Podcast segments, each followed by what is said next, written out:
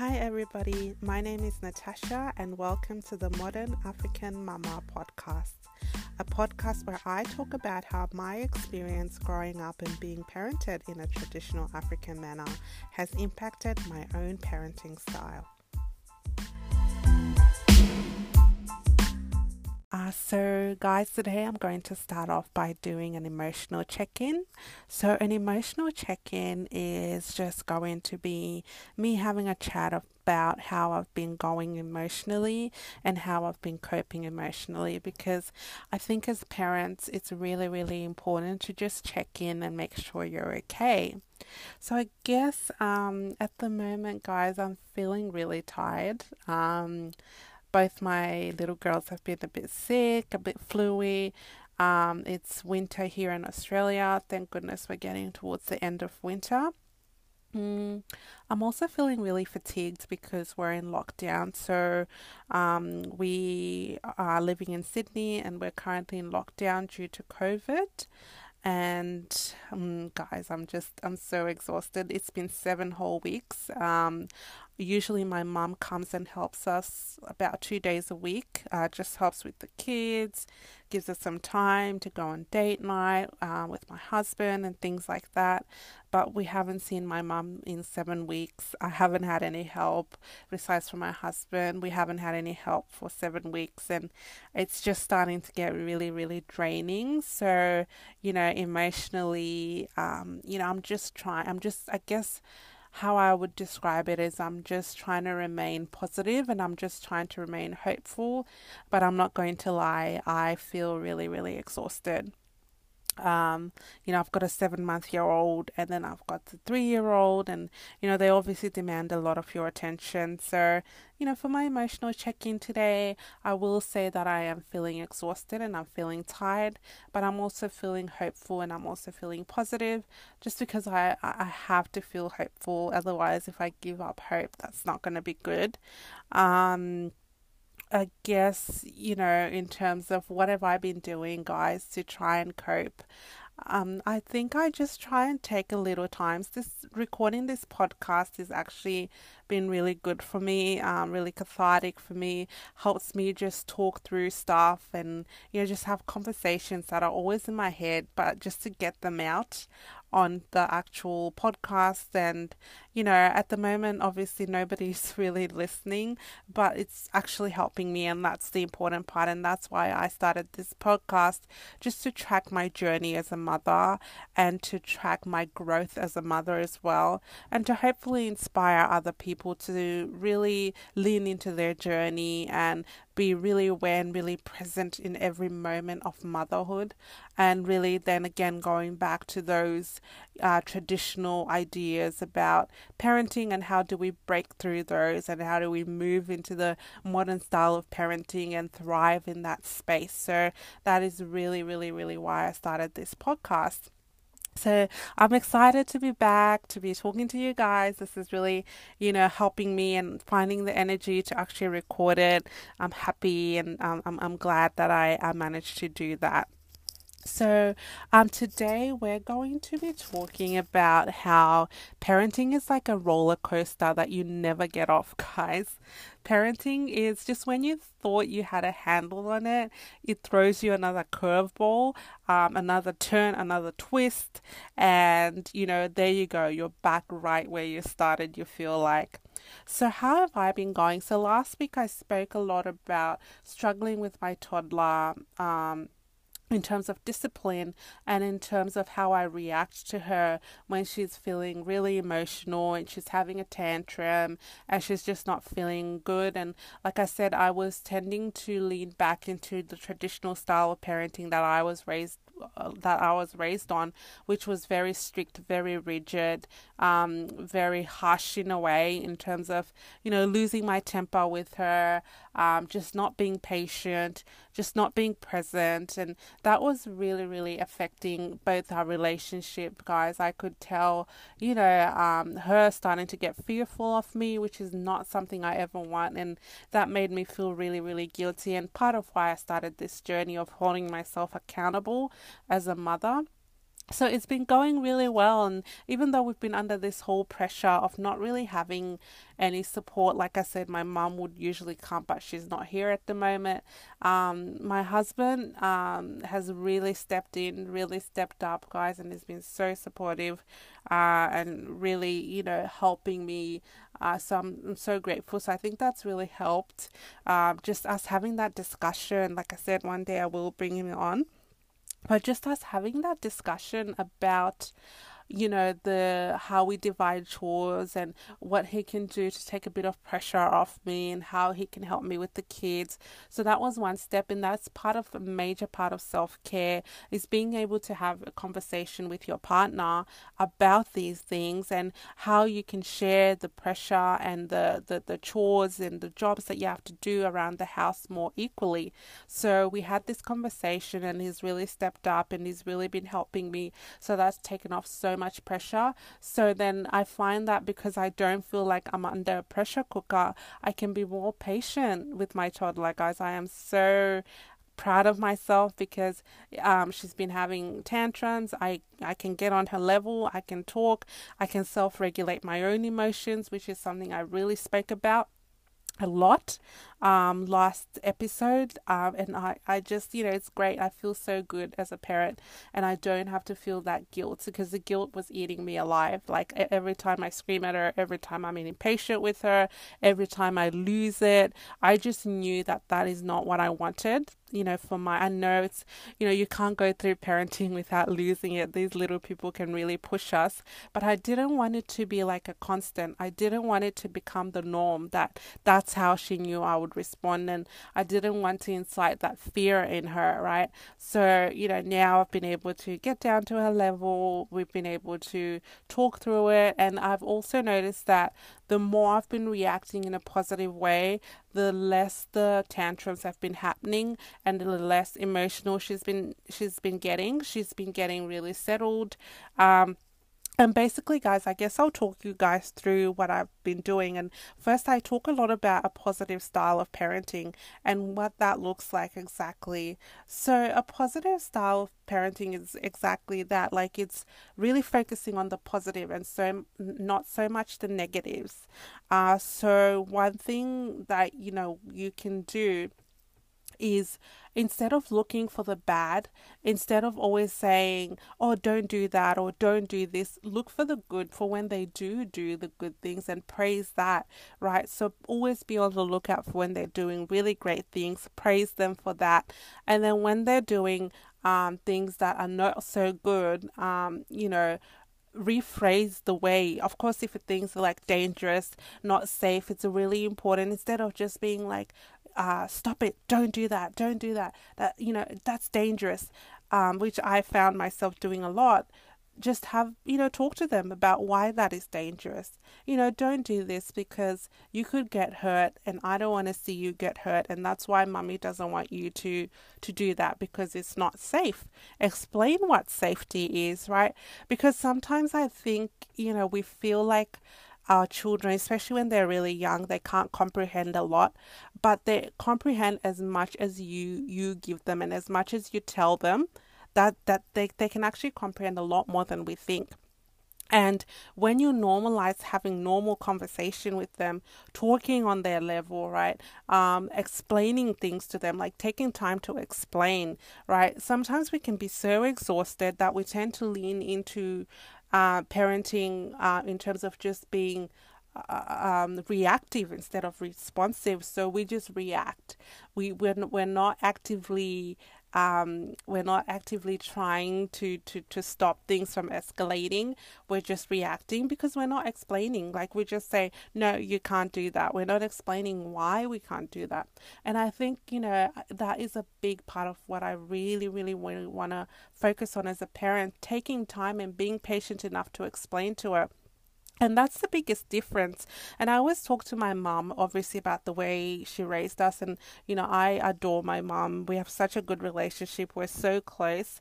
Um, but we always talk about the way she raised us. And she did her best with what she knew at the time. And I always say, Mom, you know, I actually, now that I'm a mother, I don't think that uh, like spanking was necessary because yes it can be frustrating but i feel like when i get down on on her level with my daughter and i talk to her and i explain to her she really understands and she doesn't do things that aren't safe she understands why things can't be done it's only when i'm very short with her and i don't take the time to understand that she gets frustrated and she throws tantrums but if i explain to her for example if she wants um, some hot chocolate and she's had two servings already. If I explain to her, give a warning beforehand, you know, you're Zira, you're only going to have two servings today. You know, this is this is this much you're gonna have because sugar is not good for for your teeth. You know, your teeth are going to not be good or they're going to um you know, so just trying in in in in a in a manner that doesn't scare them because I was gonna say your teeth are gonna rot and fall out. And again, guys, I'm learning that's probably not a positive style of parenting, but at the same time, that's the truth, right? Like I'm gonna be hundred percent with you guys. That's what I told her that your teeth are going to fall out. Now, is this positive style of parenting? I don't know. You know, like again, it's never gonna be a hundred percent. But I think I just really always want to lean into um, doing the best possible that job that I can, and I feel like I'm definitely, you know, I'm definitely doing my best. Okay, so we've talked a lot like about, you know, I, I, I've given you guys a bit of an update about how I've been going. So now we're going to dive into the topic of parenting is like a roller coaster, it never stops, right? So for any people, for anyone out there, or if you're listening and you're not a parent, you know, you, I think this will be a really, really great, if you're preparing to be a parent, this will be a really great conversation for you to listen beforehand. So, guys, before I gave birth, I was very naive. I had not really been in contact with many kids. I just loved babies. I loved smelling them. I loved cuddling them. I loved their smiles, and I was obsessed. Right? I I would close my eyes before I became pregnant, and I would imagine just holding my baby in the sling, and it was all gonna be natural and so beautiful. And then I gave birth to my first daughter. And guys, when I tell you the shock was real. So here in Australia, um, when you give birth, I'm not sure if it's the same in other parts of the world. When you give birth, from the moment you give birth, you you're with your baby the whole time. So I think in the olden days they will take the baby to nursery uh, but these days, you stay with the baby the whole time. And for my first baby, I gave birth in the public system, so your husband cannot actually stay with you. Um, so at night he leaves. So here I am. I just gone through uh, labor for many hours. I'd given birth.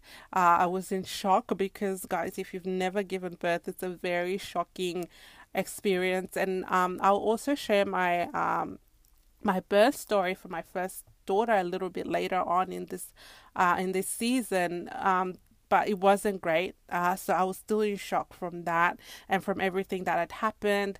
And then, you know, I've got this baby now. You know, you just go from a life of uh, freedom to now being chained. Like this human, this tiny, precious human is is reliant on you 24 7. And I was now looking back, I was young, guys. When I gave birth, I was 26.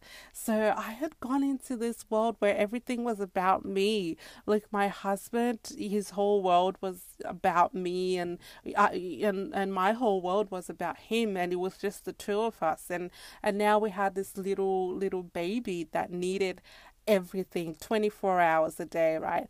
And I was in hospital, and that first night was rough because when babies are first born, as you can imagine, it's a shock. They're in the world, they've been in this comfy womb, now they're suddenly exposed. So um, they don't tend to sleep that much for the first six six weeks at least. Uh, so it was I was up every hour and I was so my body was so shocked because I I loved my sleep before I had kids guys. Loved my sleep. You cannot imagine. Like I was someone that would go to sleep at 8 and wake up at like 7 the next morning. So imagine now having to wake up every hour. I really really really struggled. And I remember thinking uh, in those first few few days and weeks oh, it's going to get better. It's going to get better once she's sleeping. It's going to be great. Um, and guys, why, why I'm talking about parenting is like a roller coaster is that it it never gets less challenging. So when they hit all these milestones, it becomes difficult in different ways and that's a lesson that I've learned as a parent in that yes in the first 6 weeks they're not sleeping and your main complaint is sleep deprivation and that goes really for like you know maybe a year and a half or the first year and a half. The sleep is not great. I mean it gets better after the six weeks ideally and that's if you don't have a baby that has reflux or has other issues that prevents them from sleeping well I was lucky enough that my girls were, were, were, were I would say they were average because they wake up they would wake up every three hours, which is the average. But for me, that was too much because I was a first time mom and I was like three hours of sleep, like broken sleep. It was it was so tough. Uh, so then when we got to the six weeks mark and we got to the three month mark and it just didn't it didn't feel like it was getting any better. So she was sleeping but it was just becoming difficult in different ways. There were just challenges that were coming up that were different because then when she starts to move then it's about safety. When she starts solids then it's about what do i feed her right? And so when you feel like you've gone over one bump another bigger bump comes. That that's what parenting is right? And again talking about culture because this podcast again is really grounded in our traditions and our cultures and what we grew up with and how that really influences our our parenting style so for our culturally when you give birth um, and i think this is a really good point because I, I feel like sometimes maybe you know i don't want to just lean into the negative parts of my culture i really want to lean into the positive parts of my culture. And when we give birth, your mom comes and stays with you. So I'm married to my husband who's Nigerian and I'm Zimbabwean. So in the Zimbabwean culture, you would go and stay with your mom for for a few for like a few weeks, you know, with the baby. And then in Nigerian culture, your mum, so my mum would come and stay with us for three months. So we decided to do it the Nigerian way, and my mum came and stayed with us, or she was supposed to come stay with us, but my sister actually gave birth around the same time. So it was like mayhem and hectic for her. So she did her best, but she would come a lot. She would cook for me, you know, she would watch the baby so I could get a few hours of sleep. So it was really that village and having someone that could, you know, really, really help me. I didn't feel so alone um, and really guide me. And, you know, that's so different to how in the Western world or how in Australia traditionally the culture is. It's traditionally you just get discharged from hospital and you're on your own. You and your husband are your, uh, on your own. There's no help. And on a side note, I feel really, really sad for people giving birth at the moment during lockdown because the is zero. Like your parents can't come, like you, nobody can help you, right? It's really, really tough at the moment, guys. Um, but I guess going back to the culture, usually, you know, your mom would come stay with you for three months and help you take care of you with your recovery because postpartum recovery is not something that we tend to talk about a lot. Uh, but I think it should be talked about. Again, uh, that's going to be something we're going to cover um, in, in another podcast. Um, but you know, so that's part of our tradition is your mum is there to take care of you. And that part I am so grateful for. But I wish there was also part of their tradition that really prepared you for the reality of childbirth because I had no idea, guys. Like I said, I was so naive. Nobody ever talked to me about how tough it is to be a mother, about how strong and resilient you have to be, you know, just how prepared mentally you have to be. I think, I think, guys, um, you know, I remember having lots of conversation with my mom about me having kids and her being a grandma, and it was all very lovely. And again, I had just this ideal ideal image in my mind that, you know, just did not mirror up. So for me, I wouldn't say, I guess, in my journey and, you know, me talking about being a roller coaster and parenting being a roller coaster, I didn't experience postpartum depression, But I got to about my daughter being about a year and a half, and I started experiencing anxiety. Now so because i think it was over that year it's not considered it's not considered postpartum anxiety but i just started experiencing really bad anxiety guys. Like i would wake up and my heart would be racing and i'll be shaking and i just had to put one foot in front of the other and keep going. But it was really tough. And i think it's because everything was finally catching up with me when I gave birth and I was looking after my daughter and I was adjusting to motherhood, I didn't have time to think. But then, you know, when she hits one and a half, you get a bit of space, and it was like the enormity of the of the role that I'd taken on. Right, I feel like there is nothing that prepared me for that. And that's something, you know, I always take notes because um, I don't like to be the victim or, or take the, the whole you know, say, oh, this was never done to me. But I, I, do want to be more informed in terms of how I'm going to support my my kids when they're in the same position, right? So I always take note of that and I always think I'm gonna have conversations with my daughters about what parenting is and about what the reality of parenting is.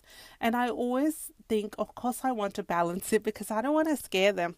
And that's part of what my mom said. She said, Oh, you know, if I hadn't told you if I hadn't told you, or if I had, sorry, if I had told you what parenting was really like, and then what, you know, and I guess it, it's true. Like, I think I still would have definitely had kids because I, I, I really felt like motherhood was something that was meant for me personally and that would bring me such fulfillment but I think maybe the mental the mental uh, headspace would have been different because I would have been a little bit prepared for it.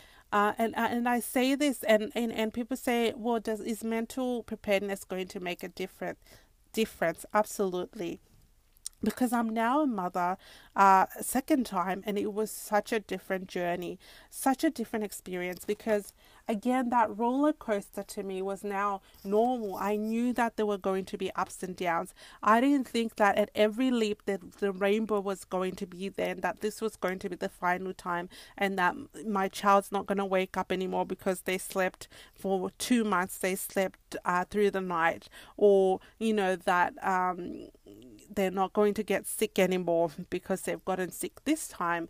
You know, I knew the challenges ahead of me, and even giving birth and those first few six weeks were were fine because mentally I knew. I knew the challenges and I knew the realities and I prepared myself and I was in such a better space and I'm so glad that I got to do it and I'm so honored and really aware my, the privilege and the position that I'm in to have gotten to do it not once but twice.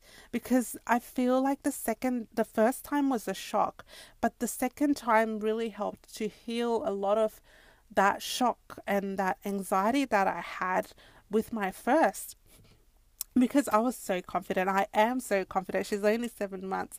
I'm so confident in my parenting now, and I'm so comfortable in my parenting now that I truly believe that she's going to get the best of me, and I'm secure in that. And I don't always feel like my first daughter got the best of me. And I think that's sort of, guys, in a way, the curse of being the oldest in that your parents are still learning. You know, it's like they've still got their trailing their training wheels. It's sort of like um, when you get your first car and you're probably gonna bump it around a little bit more more than you you bump like your second car when you're now like a seasoned driver. That's what it felt like for me um in that with my second i was just so prepared. And i mentally i knew what was coming. You know i was i, I, I was reasonably nervous and, and and then i had this added layer of i already had one child but it, it i loved parenting the second time. I loved it the first time but i really really really love it the second time because i'm I've had the best time, the best experience. Um, still the same, you know, she's still a baby. She still has her ups and downs. She still has her teething. She still has her restlessness. But it's mentally for me, I'm in that place where I'm like, oh, this is normal. Whereas with my first, I was always Googling everything. Everything, everything. Uh, you know, I, I bumped her head accidentally on the car and I wouldn't be able to sleep because I'll be like, oh my goodness, what if she gets a brain bleed? What if this, you know, like it, it was just like um, everything just kept snowballing in my mind. So I couldn't really enjoy it.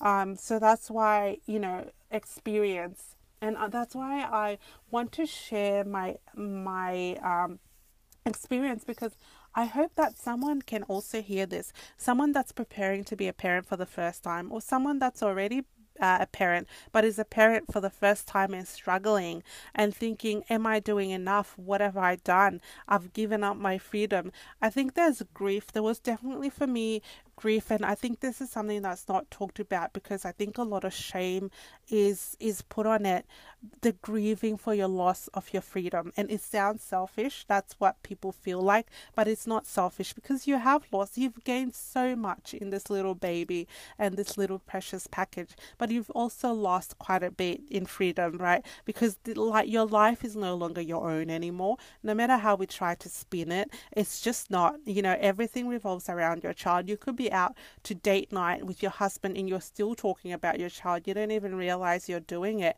It's really hard to break away from you know because as as as, as many highs as there's highs and as many lows as there's lows it's just always revolving around your child because you want the best for your child. So you have lost that. You would never go to bed again and and not worry and not think right? Because you've got kids. Like i wake up at night like whenever I go to the toilet, I make sure I check on them, even though they're now sleeping through the night. Um, the seven month year old has been waking up a little bit, but I, still check on them. Are they breathing? Is it is there going to be sudden infant death syndrome? So much to think about as a parent, and it never ends because the older they get, when they get into teenagers, when they get their driver's license, you know, so you, the moment you give birth, you have forfeited your freedom freedom of peace of mind, freedom of choice, um, freedom of ability to move and do things for a little while. Right, but you've also gained a lot. Uh, and that's why you always have to balance it in your mind so that you can survive. It's like, okay, I've gained so much. There's these smiles, there's, um, you know, seeing the world through their eyes and seeing them discover things, simple things. It really brings you back to earth.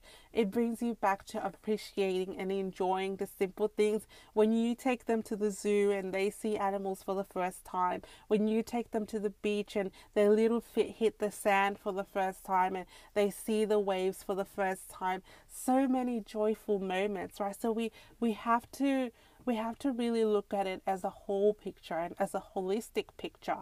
And that's how you survive, I feel, in that, yes, I, I feel like we need to really acknowledge the, t- like how tough it is to be a parent, right?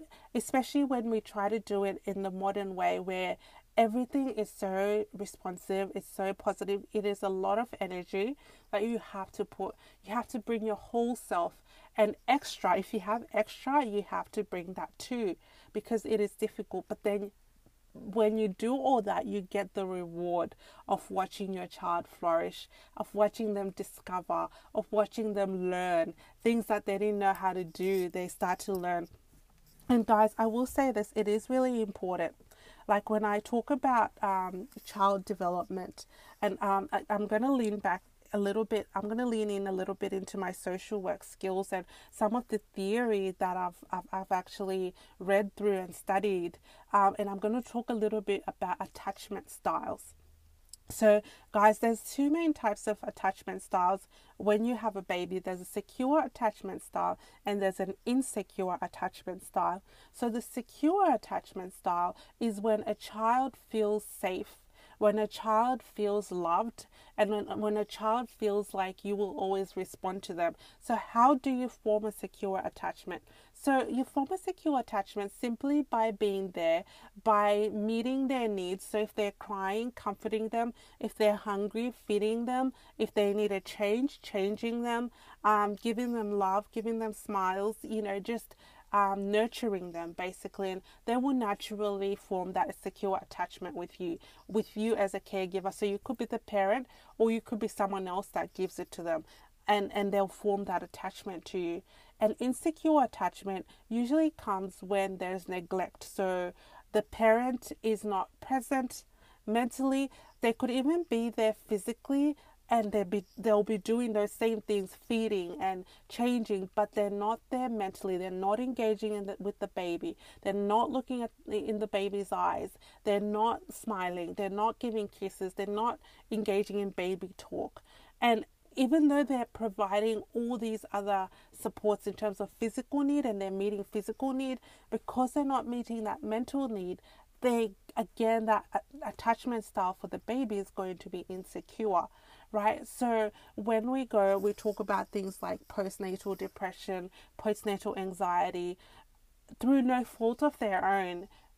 Mothers can sometimes find that their babies are forming an insecure attachment to them, and that's why it's important to to to understand the signs of postnatal depression and postnatal anxiety and to get help as soon as you can. There is no shame in getting help because when you get help, you you, you lessen that time frame when this insecure attachment is happening.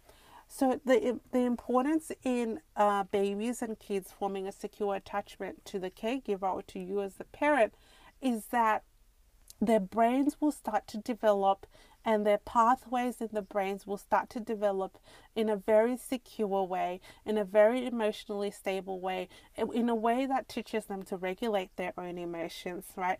Because they're modeling after you in a way that teaches them that the world is a safe place.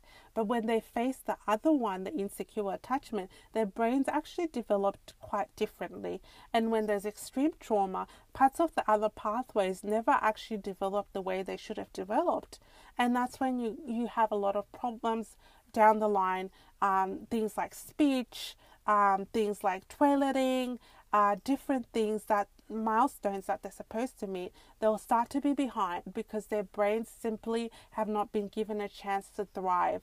Like you have not watered the plant as such because when when you give them love when you when you're responsive when you're there you're actually helping those brain pathways to develop and to connect in the way that they're supposed to. So that is really why it's important. That's why I always strive to ensure that my children have that secure attachment style to me. And again, that's where I go back to why do I want to practice this positive style of parenting, this responsive style of parenting, is because I really want that attachment to be secure. Because as they get older, as they get into the teen years, they need to feel safe. When the world starts to become very real and and they've got these pressures from the world, they need to feel like they can always come to me. They can always come to their dad and it will be a safe space for them. And if they've already developed that really secure attachment to you as a baby, then that's going to be a really natural process for it and you know you're going to hopefully avoid a lot of things and and there's some things as a parent that you can't control things like your kids um, struggling with mental health, especially when they become teenagers, or even these days it's happening earlier and earlier eight, nine, you know, they've got anxiety, they've got depression. We're seeing more and more kids struggling with that. But sometimes you cannot stop that as a parent. But what you want is them to be able to come to you and not feel like mom's not going to understand or dad's not going to understand, but them to be able to come to you and know that you understand and you're going to meet them where you are and you're going to help them and give them the help that they need. So, this is why, again, like I said, guys, I'm really passionate about that. And that's why I keep saying parenting is a roller coaster. So, at the moment, I talk a lot about having a toddler and having a seven month year old and how I'm navigating that. But I'm always also thinking into the future when they are teenagers, there's going to be other obstacles. So, yes, they'll be uh, feeding themselves. Yes, they'll be uh, having showers by themselves, dressing themselves. But then emotionally, mentally, they're going to require much more of me. They're going to require my presence much more. They're going to require me to be really, really observant so that I'm not missing anything. Nothing is going under the radar. So, again, it's a roller coaster that we'll be going through. So, like I said, you know, parenting is a real roller coaster, guys, and I'm so grateful to be on this journey. Um, you know, because I know that it's such a privilege to be a parent. It really is to be given this gift, but let's not you know, that does not take away from how tough it can be. And, you know, I really want to build a community where we can acknowledge how tough it, it can be. And then we can also talk about how do we take care of ourselves while we're taking care of our kids.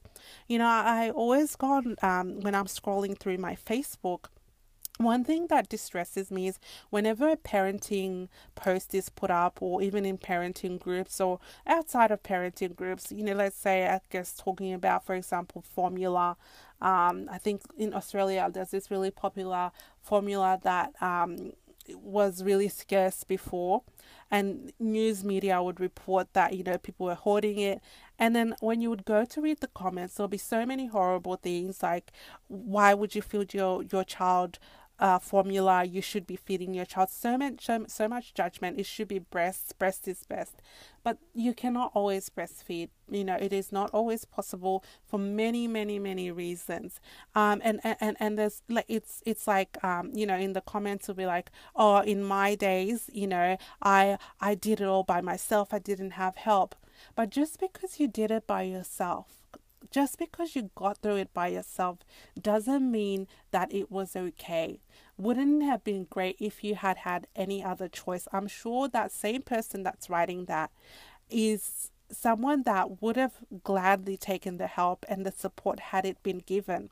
And I think what often happens with all these comments on Facebook is people get really triggered and instead of recognizing that what they're feeling actually has to do with them, you know, they then lash out and, and, and um, attack someone that might be asking an innocent question.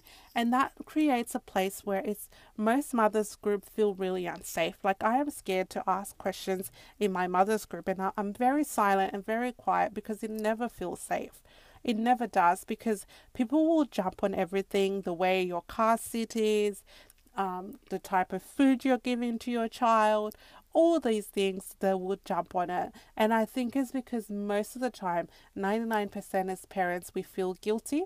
So sometimes we look to outside sources to relieve that guilt, and whether it's saying, "Oh, at least I'm doing for my, I'm doing better for my kids than what this person's doing." But we really need to focus on uplifting each other. We really need to focus on healing ourselves as parents and our own traumas as parents so that we can do better for our kids. So, guys, I hope you've enjoyed this episode where we spoke about a little bit about how you know parenting is a roller coaster. It's never going to stop you know? So hold on tight you know and and do what you can to survive so, as I finish up, I guess I did an emotional check in at the beginning. As I finish up, I'm going to do a self care task, you know, and, and if you're at home as well listening or you're in your car, wherever you are, I want you to think about what's one thing this week that you can do to look after yourself as, as, as a mother, or if you're a father, as a father. What, what can you do? I guess for me, um, I like I love having showers, and I feel like healing has such so I feel like water has such healing properties. Um, so I, I, I, like to to just um, to just either have a bath or have a shower and just relax.